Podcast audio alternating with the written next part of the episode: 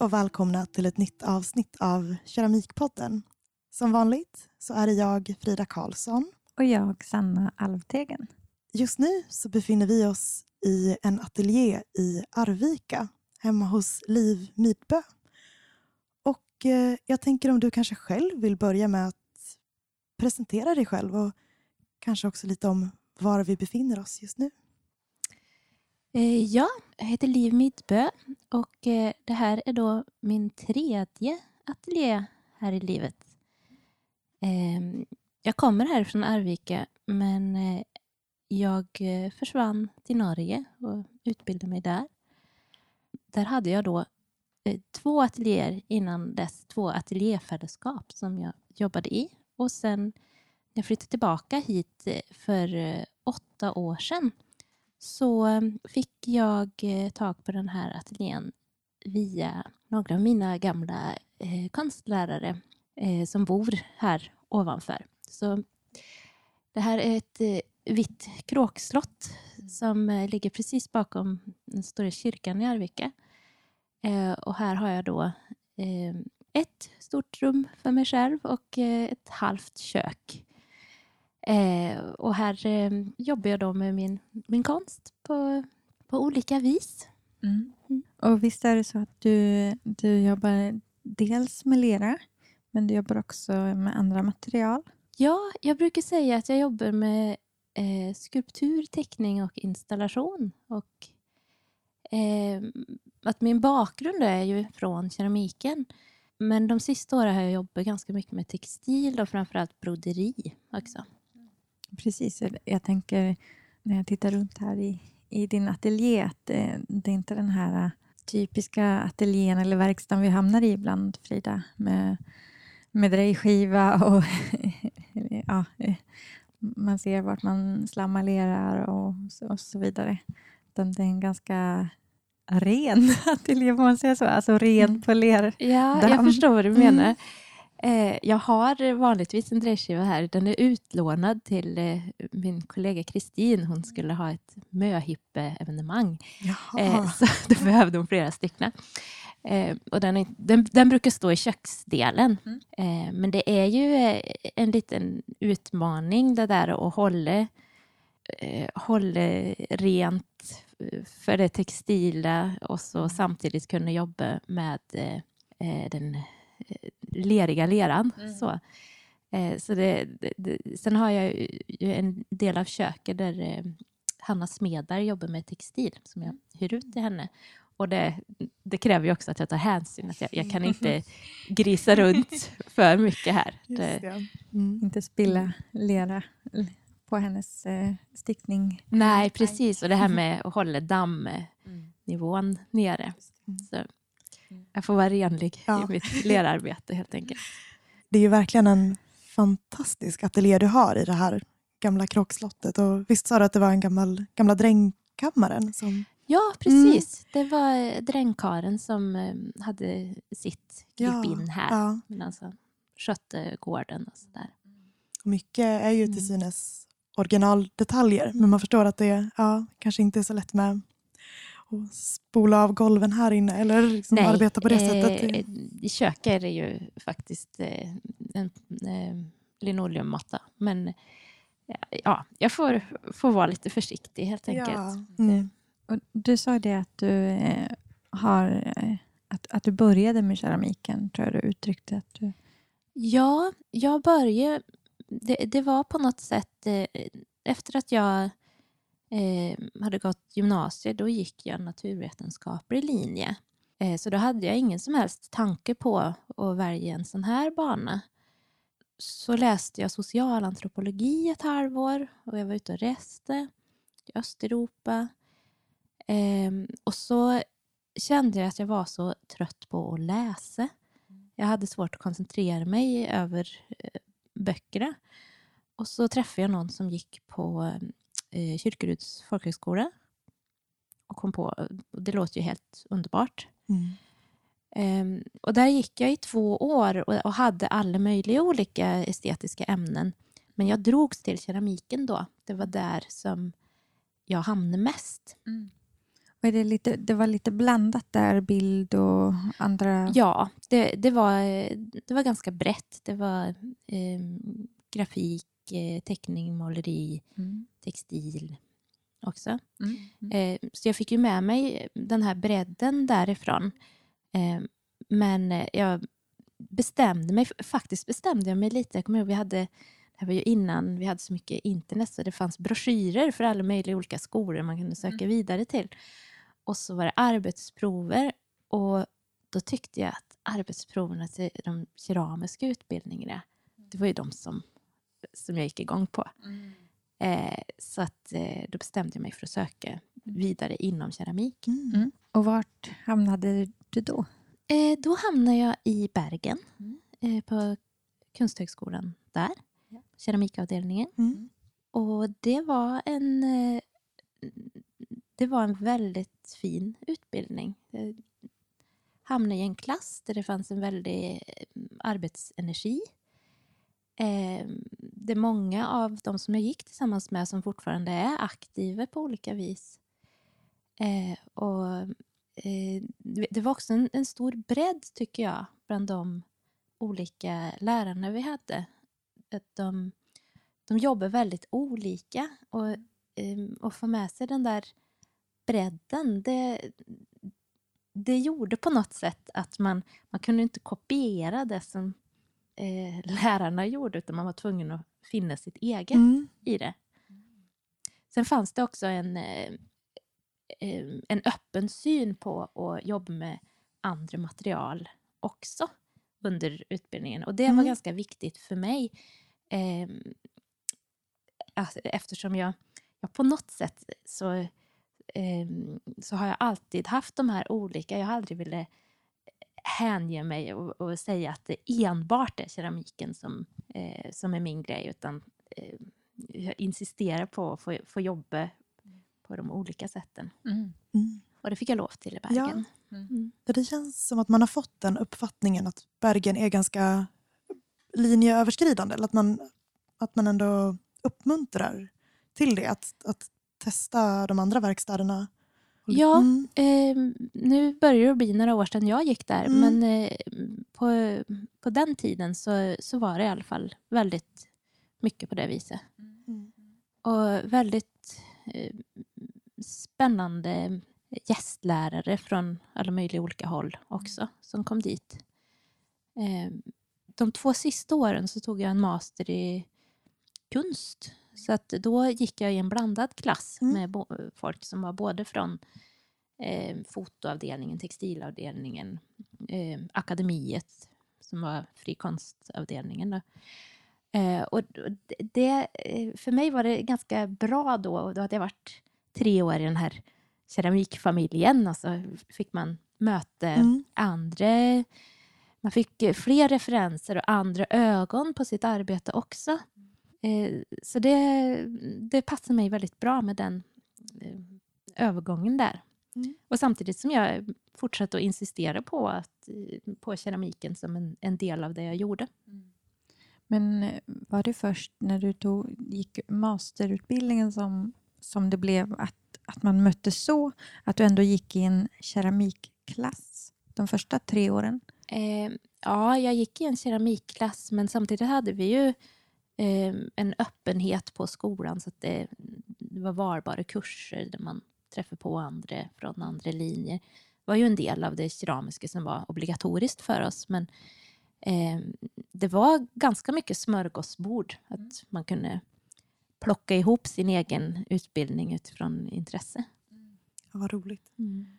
Och jag tänker lite, apropå det, när, går det att säga när du väljer att använda leran som material, när det är fördelaktigt för dig och när leran inte räcker till, när du istället väljer att jobba med något annat? Kan du se något, något mönster där?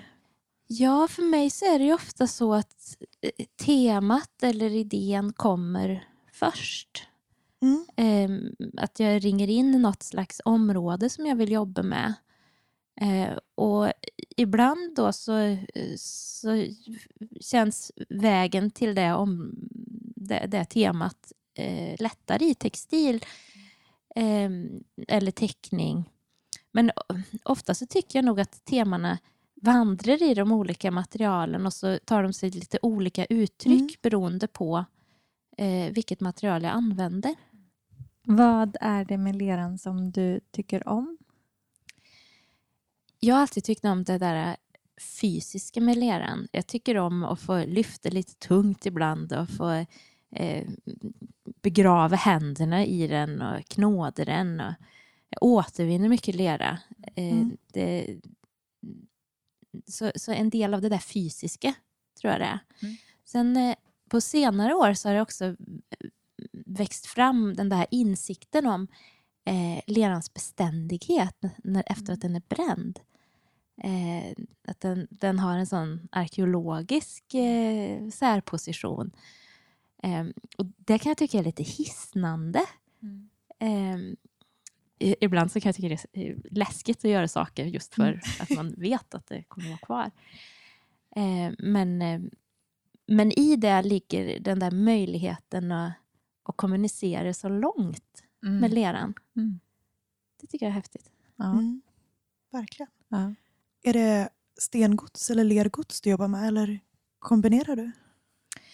Det är olika. Mm. Eh, jag har jobbat med eh, hela spektrat. Eh, så det är också någonting som jag väljer inför varje specifikt projekt. Vad som jag tycker lämpar sig bäst. Mm.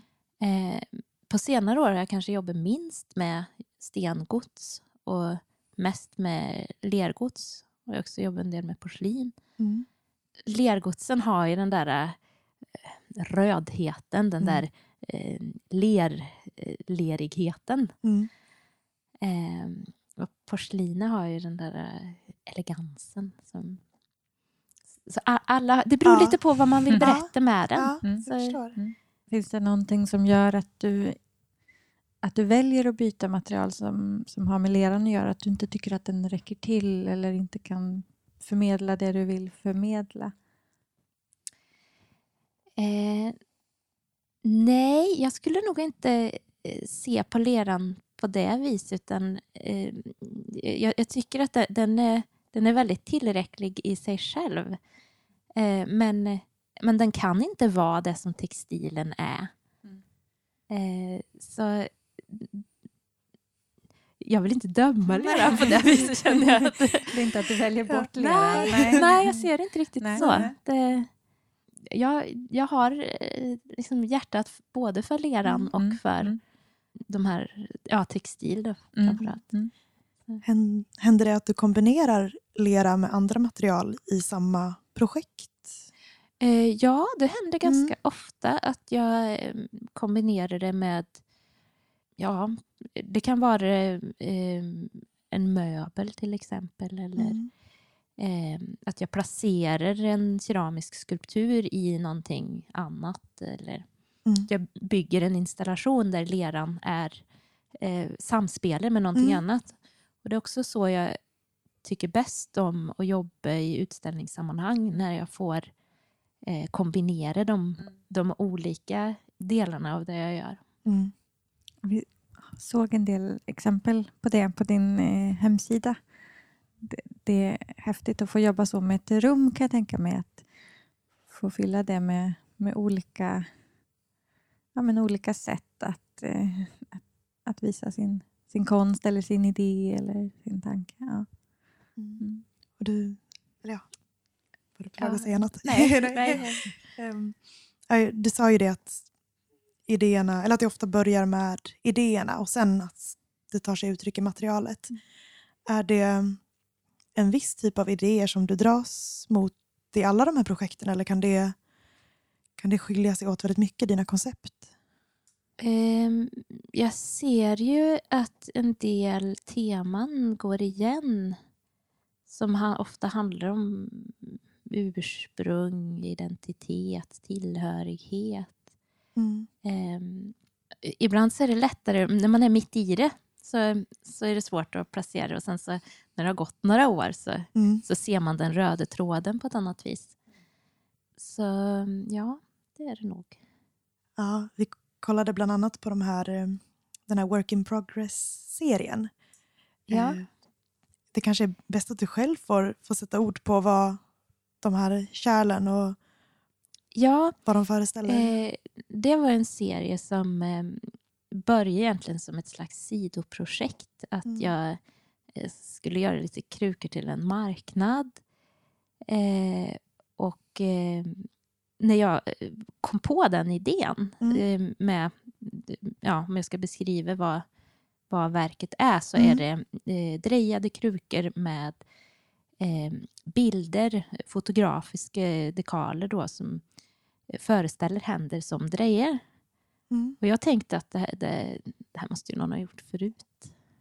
Mm. Ehm, för ja, men idén kändes så basic på något vis. Ehm, men ehm, sen fick jag ju mycket, det genererade mycket utställningar och de fick vara med på många ställen de här krukorna. De Mm. blev inköpta och jag vidareutvecklade den tematiken en del i andra projekt också som, Mm. ehm, som handlar om eh, sån här ehm, blicken på hantverket genom hantverket. Ehm, och det här med verk som blir självreflekterande och så här metaprojekt Mm. Eh, Det är också det är något som går igen i, i andra verk också. Även i andra material. Då. Mm. Ja. Kan inte du berätta hur, hur det går till när du gör, hur du får bilden på krukan?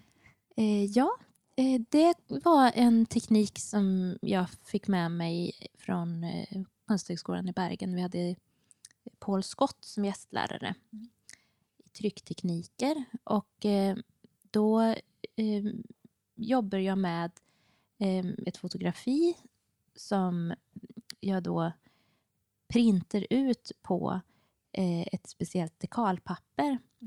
Eh, och jag printade på en gammal eh, skrivare som kommer från en återvinningsstation i Bergen. Och det är så att med en del av de gamla skrivarna så innehåller de eh, järn i bläcket.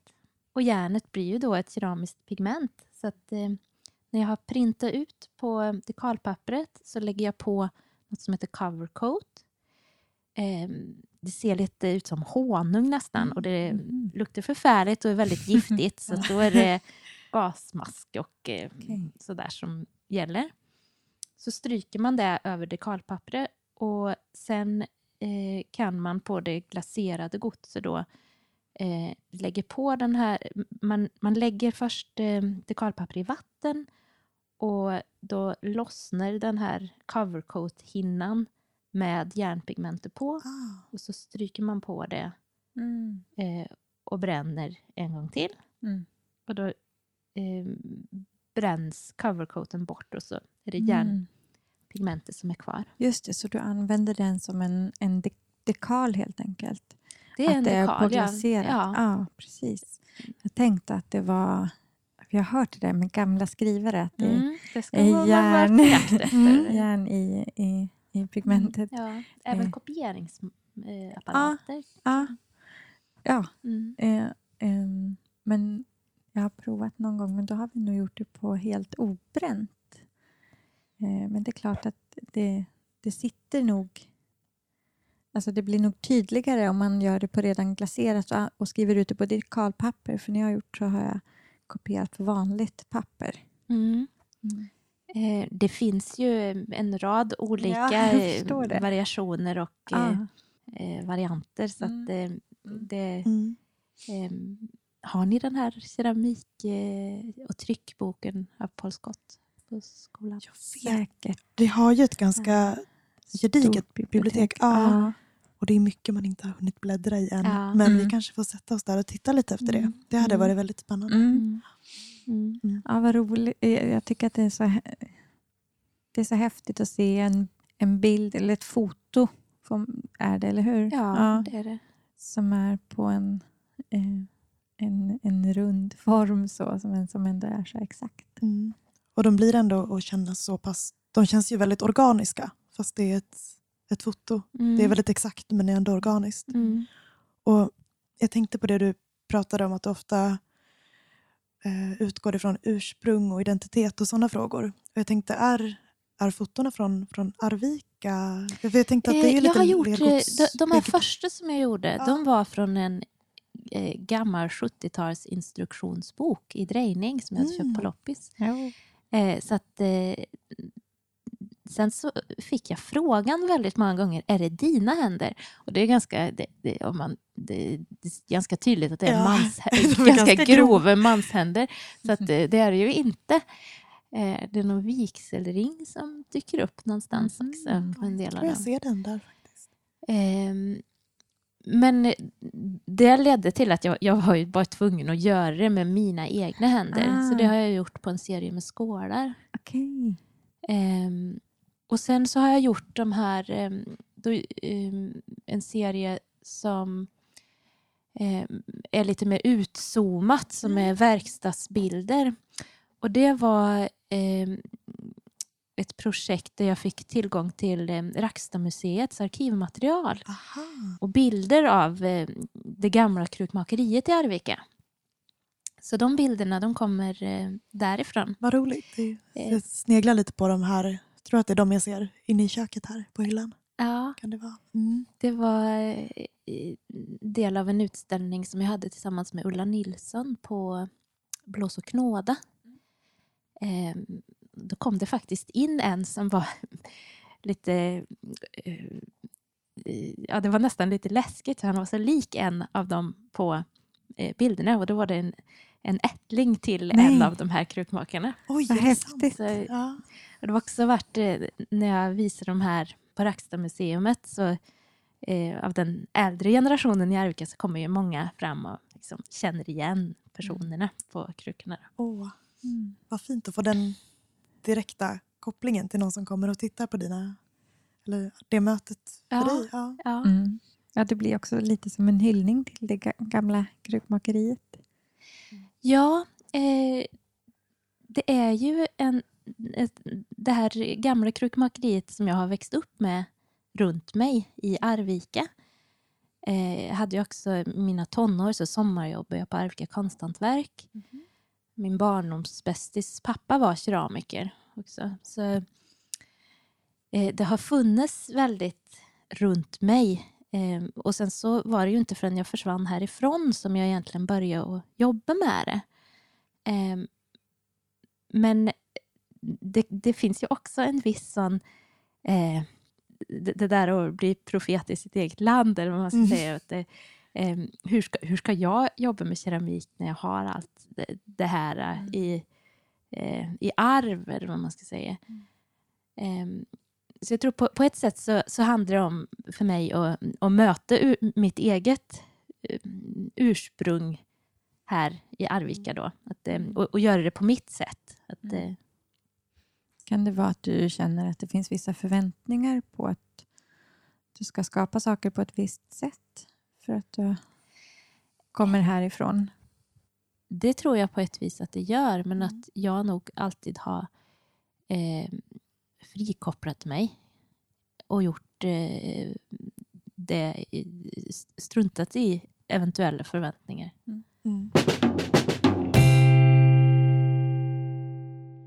Undrar om man skulle få in någonting bara om det. Jag, jag tyckte du resonerade så fint nu i fikapausen om, om utställningsmiljöer och vad rummet som du sätter in dina verk i, vad, vad det rummet ska ha, hur det står för sig självt. Och, Ja, vi pratade om den där eh, vita kuben i kontrast till ett rum där eh, det finns spår av användning eller eh, s- synliga eh, strukturer. Det kan vara vattenrör eller det kan vara eh, kontakter. Eller att, att det eh, inte blir helt neutralt. Att det eh, inte blir själlöst på det viset. Och att eh, jag tror att jag upplever att mina eh, saker eh, fungerar ofta mycket bättre när de får möta någonting av verkligheten som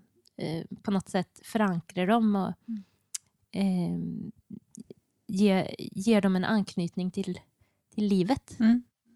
Ja, det var väldigt fint beskrivet. Och, ja, som du, säger, att de, du sa att de inte skulle eh, sväva i, i In- intet utan det, att de ska ha en förankring. Ja. Ja. Mm. Ja, det var jättefint. Mm. Jag har ju sett också att du har gjort någon, nu minns jag inte exakt vad namnet var, men något med hem, eller Ja, just vad det. heter den? Hemserien. Ja, Ja, hemserien. Och det var Ja, olika det. hem. Ja. Det var... Det, det var ett projekt eh, som jag jobbade med eh, där jag tog utgångspunkt i en bok av Gaston Bachelard, en filosof. Mm.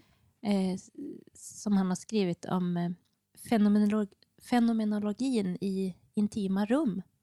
Okej. Där han går igenom olika former av eh, rum. Till exempel då snigeln i sitt skal. Mm. Eh, och eh, kistan eller lådan. Den här dialogen mellan insida och utsida. Eh, det var en bok som jag fick eh, tips om eh, av en gästlärare som heter Jefford Horgan när jag gick i Bergen och som har förföljt, den har varit med mig i så många år. Mm. Och I det projektet så använde jag de olika kapitlerna och gjorde olika verk baserat på varje kapitel. Ja, det var väldigt fint. Det var ett, litet, det var ett fågelbo med också tror jag. Och- Ja, just det. De små husvagnarna i Ja. eh, fågelboet. Ja, Ja. de var väldigt Eh. fina. Mm. Mm. Ja, precis. Mm. Det är fint att den hette Hemserien. Att eh, det var så tydliga hem, men det var ju så, så ol- olika hem. Både ja, men, djurens, eh, några djurs hem och ett, ett hus. Och en, ja. mm. Mm. mm.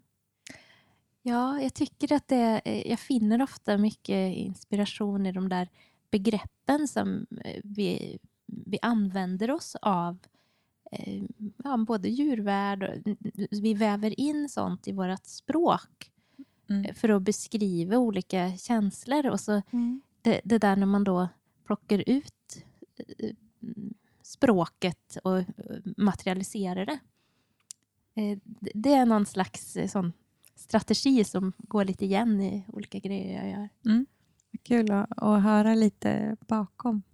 Jag tänkte, ja, så som jag först kom i kontakt med dig Liv, det var ju för att du var min, min lärare när jag bodde här i Arvika. Eh, och du jobbar ju fortfarande eh, deltid på eh, Ingesunds folkhögskola. Och jag tänkte om du bara ville berätta lite om hur du, hur du väljer att disponera din tid, hur du, hur du ser på det, att vara egen konstnär. Och, mm. Ja, som jag ser det så undervisningen är, eh, rent tidsmässigt så är jag där 20 timmar i veckan. Eh, och det är en eh, väldigt eh, lagom dos för mig, eller vad man ska säga. Eh, det, det blir ju väldigt mycket socialt på en folkhögskola. Det vet ni ju Mm, ja. allt om. Eh, och sen så har jag resten av tiden här till att sjunka in i mitt eget. Eh, och jag tycker ju att det här att undervisa är, eh, det är både det är väldigt berikande och skärpande i det man gör eftersom man då måste på något sätt definiera saker och ting när man ska förmedla det. Um, och det gör att eh, man tar med sig en annan blick. Man får en annan blick på det man själv gör också. Eh, det, är, det är ju väldigt kul det där att få dyka ner i deltagarnas olika processer. Eh, och jag tror att det har också gjort att jag får syn på mina egna processer i större grad. Mm.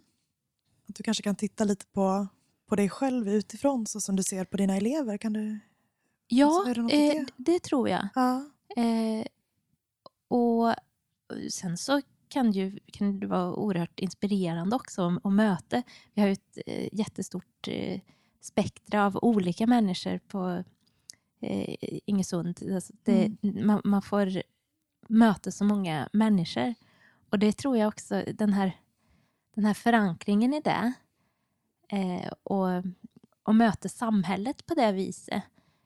Eh, den är ganska den mår man ganska bra av, eller det är väl olika. Men Mm. eh, för min del så så känner jag en slags eh, delaktighet i samhället eh, som känns viktig att jag också får ge eh, på det direkta sättet av eh, den kunskap och de erfarenheter som jag själv har upparbetat mig. Mm. Att man får ge något tillbaka. Förstår jag dig rätt då att det är viktigt för dig både att få vara där på folkhögskolan men det är också viktigt att få vara här och vara ensam i din ateljé. Absolut. Mm. Det, det kompletterar varandra. Det skapar en helhet i mitt liv som, eh, eh, som fungerar. Och Mm. som, eh, sen kan det också vara en, en slags eh, spridning i... Eh, det, det är klart, man har ju dåliga dagar på båda ställena och då, eh, då kan det vara skönt att gå till det andra stället. Mm. Att det, det, det sprider ut saker och ting Mm. lite. Och Mm. man, jag har haft perioder när jag har varit enbart och jobbat på ateljén. Eh, och det mår jag egentligen inte så bra av att enbart göra den saken. Jag behöver variationen tror jag. Mm. Är du ganska ensam när du jobbar i din ateljé eller ser du till att träffa någon annan här i huset? Eller? Eh, ja, när jag jobbar är jag ofta ensam men jag bjuder in på ateljéluncher eller eh, så Mm. ibland. Så, eh, så att man får något slags eh, eh, prata med en annan människa Mm. för dagen. Det kan vara bra. Ja, Ja. Annars står man väl, blir man ja, står oemotsagd hela tiden. Ja. Liksom, att det Ja, kanske är bra med någon annans blick Ja. mm, som kommer in i bubblan. ja. Mm. Du är tj- 20 timmar i veckan på Ingesunds Mm. folkhögskola. Hur ser dagarna ut? Är det att du är där lite varje dag och här? Eller hur, hur ser det Eh, ut? det varierar lite. Eh, oftast så blir det två heldagar och en halvdag där. Mm. Men ibland blir det tre heldagar eller två heldagar. Eller, Så det, är- det är väldigt... Eh, fördelen med det, den här delen är ju att det är så flexibelt. Då. Mm. Och det blir ju en fördel för skolan också, att Mm. jag kan vara flexibel i min tjänst där. Och dina dagar här i, i din ateljé, hur ser de ut? Det är väldigt olika eh, beroende på mm, vilken del av en process jag befinner mig i. Mm. Eh, jag försöker att inte göra samma sak en hel dag. Eh, brodera till exempel, det funkar liksom inte att göra det åtta timmar i sträck. Att man Mm. eh, bryter av och eh, det gör ju också att jag, jag har ofta många olika projekt på gång samtidigt. Mm. Ehm, sen är ju en, en del av eh, den här eh, världen är ju också att hålla på med ansökningar och sådana saker. Så att Mm. Eh, någon, eh, något sånt, eh, liksom, när man sitter och jobbar vid datorn, eh, någon sån del blir det ofta av dagen också. Mm. Hur eh, går det till när du jobbar med lera? Vart, vart har du möjlighet att bränna? Det som ska brännas? Eh, och- ja, jag har ju ingen brännugn här, det har jag ingen möjlighet till. Eh, jag bränner hos Kristin Tenman, ja. min kära kollega här Ja. i Arvika. Mm. Mm. Eh, och då passar vi ju på att luncha och så samtidigt. Får det så, utbytet? ja, så ja. det, det funkar bra. Mm. Mm. Ja. Om man är nyfiken på att se eller kanske köpa något eh, verk av dig, vart kan man då hitta dig eller dina saker? I och med att jag inte jobbar med en bruksproduktion eller på det viset så har jag ingen sån fast försäljningsplats utan det är i förbindelse med utställningar men sen så Mm. går det ju naturligtvis Mm. bra att eh, kontakta mig eh, Mm. eh, direkt också. Finns du Mm. representerad på några offentliga ställen om man vill, vill se något Eh, verk av dig? Ja, eh, jag är inköpt av eh, Nationalmuseum i Oslo. Mm. Eh, där håller de på och bygger om nu. Så att men på Rörs, Rörska museet. På Kunstmuseet i Bergen. Sen är det lite olika om, om eh, verken eh, är exponerade någonstans eller om Ja. de står på magasin. Då. Mm. Att, eh, Ehm, Har du någon... Eh, du berättade att du hade ställt ut ganska nyligen på blås och knåda, eller hur? eh, nej, det var faktiskt några år sedan. Det var några år Eh, sedan. Ja. Ja. Har, du, har du någon utställning på gång om man är nyfiken? Ja, eh, i slutet av januari så ställde jag ut på Konstfrämjandets galleri i Karlstad. Mm. Så då och vad blir dit. det då? Blir det en blandning av material? Eller vad kan Då blir det en blandning. Ah, Mm, Mm. det blir det. Ja, vad roligt. Mm. Är det det som du håller på och jobbar med nu? Eller hur ser dina dagar ut? Ja, eh, nu är det det som, mm, mm. som är fokus, den utställningen. Ja, Mm. Roligt. kanske blir en till Värmlandstur Ja, för oss i det- slutet på januari. Jag är ganska sugen på det. Mm. Mm. Det finns mycket här, har vi förstått. Mm. Mm. Nu har vi kommit fram till en punkt då vi vill ställa några lite korta, snabba frågor till dig. Ja, Känner du att du vill köra på eller vill du ja dricka lite det kaffe? går Ja. bra att köra Mm. på. Finns det något verktyg som du inte kan vara utan? Ehm, ja, en sax är ju svårt att vara Mm. utan. Det tycker jag nog. Mm. Händer det att du Mm. använder den när du håller på med keramik också eller är det främst Ehm, andra? nej, Mm. det tror jag inte att jag gör. Ehm, jag är nog inte så väldigt verktygs... Nej, ehm, ingen Ja. pilnörd. nej, Nej. inte, inte sådär. När det, jag tror jag, jag tar lite det som finns till hands Mm. och så löser jag det. Mm. det jag, har, jag har ingen sån här jättearsenal av verktyg. Jag lånar mig fram när Ja. jag behöver saker. Har du något verktyg som egentligen har något annat användningsområde men som du har, har vikt till leran eller annat? Eh, jag har ju några sådana, det är väl keramiska klassiker skulle jag tro, men såna här tandläkarpillgrejer. Ja, Mm.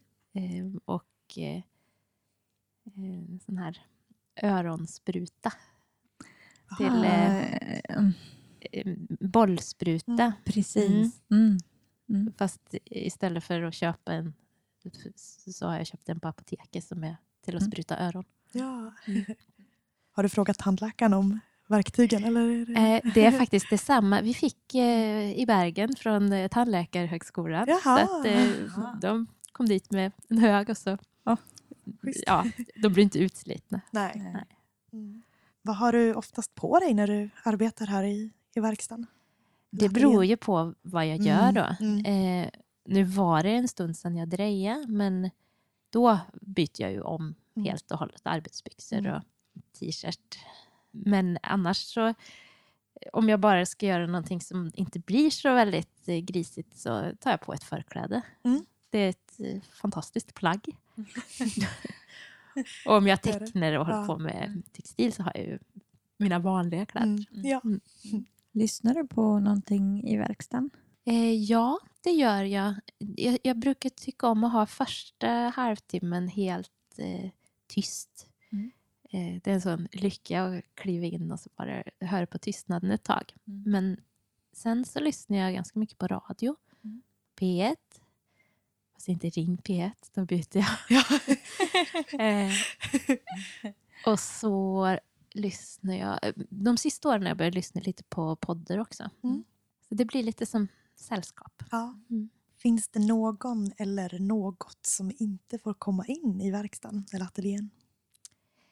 Ehm, ja, djur Ja. tror jag. Ja. Eh, klåfingriga barn kanske Mm. inte får komma in. Men annars så brukar jag nog eh, Ja. släppa in folk om de Ja. vill komma hit. Är dina egna barn inräknade i? Ja, de, de, får, de får vara här. ja. Jag har haft så dåligt Ja. samvete för att de inte är här mer. Ja. Men, men det är så skönt att vara Mm. själv här också. Något måste ju få vara heligt. Ja. Är det inga djur som får komma in i verkstaden eller är det något särskilt djur? Jo, men det finns en katt här Mm. som eh, eh, brukar... Den, den är schysst. Den, Mm. Ja, den, den, den är får, okej. den får smyga in här om Ja. den vill. Vilken är din favoritlera? Om du har någon sån. Ehm, alltså jag har ju jobbat väldigt mycket med återvunnen lera och då miste man lite kollen på Mm. eh, vad, vad originalblandningen var Mm. från början. Mm. Eh, så det kan det, det har jag nog inte direkt så. Kanske är blandleran. Ja. Ibland kan man Återvunnet Ja, kan man ju ja. säga då. Mm. Och, och Mm. tittar jag mig runt här en gång till i din Mm. verkstad. Du har, du, eh, slammar du liksom återvinner leran själv här inne? ja, det är ja det. det gör du. Mm. Imponerande att det ändå är så pass... Ja, inte lera överallt. ja. Ja. Mm. eh, är det någon glasyr som du drömmer om att få till? Något du har tänkt på? Jag har inte jobbat speciellt mycket med glasyrer Nej. på, på väldigt länge. Mm. Eh, så det är ju ett sånt fält som jag på ett sätt har lämnat Mm. lite grann. Mm. Eh, så det kan... Det, nej, Nej. Jag, jag har inte riktigt Nej. den experimentlustan Nej. eh, i förhållande till glasyr. Mm. Nej. Finns det något fält inom keramiken som du skulle vilja lära dig mer om? Arkeologi, Mm. tror ja. jag. Det tycker jag är ett väldigt spännande fält. Mm. Så, där, där skulle jag vilja fördjupa mig. Jag med. Mm. Det tycker jag vi tar, tar itu med någon Ja. gång. Om jag får Det kan vi finna någon arkeolog Ja, och ja. intervjua. Mm. Gud vad kul det vore. keramik som specialitet. Mm. Har du varit med om något riktigt sådär keramikhaveri någon gång? I verkstaden eller inför en utställning? Någon gång då det gått riktigt fel? Ehm, ja, jag har väl eh, chansat och bränt ugnar som kanske inte var sakerna var helt torra. Alltså Mm. såna, såna där... Eh, när optimisten har varit lite för eh, mycket där och så får, man lära sig den hårda vägen. Har det Så- exploderat då för dig? Eller? Eh, ja, det har det, har det väl gjort. Eller, att det har gått, gått fel på olika sätt. Ja. Öppnat för tidigt eller några sådana där dumheter. Mm. Den- Det är svårt att låta bli. Ja, Mm. eh, det, och det är ju lite... Det, det, det är en slags det är en erfarenhetsbaserad kunskap. Och eh, då tänker jag lite att man, man får kosta på sig de där. Mm. Ehm, Men inför utställningar och så, så har jag eh, med åren safeat mycket mer. Att jag har mycket eh, längre tid eh, inräknat. Mm. Jag, jag har inte nerverna längre till att... Och jag har ju inte möjlighet till det familjemässigt och, och jobba eh, dygnet runt inför någonting heller. Nej. Utan eh, jag, jag har fått anpassa det eh, och, och ha, ha planen klar ifall det skulle bli en vecka med vabb Mm. eller Ja. liksom, sånt Ja, där. just det. Mm. Mm. Eh, vad eller vem inspirerar dig? Jag har en konstnär som jag alltid återkommer till och det är Louise Bourgeois. Mm. Eh, Hon har det här eh, spektrat av olika material ehm, och den där eh, förmågan att få in känslorna i det hon gör. Som jag, eh, jag har ett antal böcker som jag ja, de, de åker fram med jämna mellanrum. Ja. Det är som att jag behöv, behöver henne som någon slags förmoder och Mm. sjunker tillbaka på ibland. Mm. Och sen till sist, eh, vem tycker du att vi borde prata med i Keramikpodden? Eh, ja, jag tänker att det kanske skulle vara spännande för att prata med Katrine Kösterholst Mm. Mm. eh, som eh, har den här geologiska eh, perspektivet Mm. på keramiken. Vad spännande. Tänkte jag skulle ge er ett norskt exempel nu då. Ja. Och hon, finns hon i Norge? Ja? Mm. eh, i Drammen Mm. utanför Oslo. Mm. Vad roligt. Ja. Just det, jag kom på det. Jag, jag skulle ju också vilja fråga hur du upplever, jag tänker du som har varit en del verksam i Sverige och en del i Norge, men om du upplever några skillnader eller, eller likheter med ja, bemötandet och attityderna? Ja, det, det är ju en... Ehm, Norge är ett mindre land. Alltså det, det är en... Eh, det är inte lika många verksamma. Ehm, och det gör kanske att man lättare får en slags eh, överblick eller att fältet inte blir lika omfattande. Mm. Eh, sen har man i Norge inte det här designarvet på samma sätt. Mm. Eh, så det, det kan nog finnas något lite vildare i, om man, om man ska generalisera väldigt, då, men i det norska konsthantverket. Eh, det, det kan vara, vara lite mera duktigt och designat i Sverige. Okej. Om ja. ni förstår Ja, vad jag ja. menar. Spännande iakttagelse. Mm. jag. Mm. Mm. Mm. Ja, vad kul. Mm. Tusen tack för att vi fick komma hit. Och du har bjudit på kaffe och kakor. Och, ja, det har varit jättemysigt att få sitta och samtala med dig. Tack Liv. Tack själva, det har varit väldigt eh, kul att ha er här. Stort tack.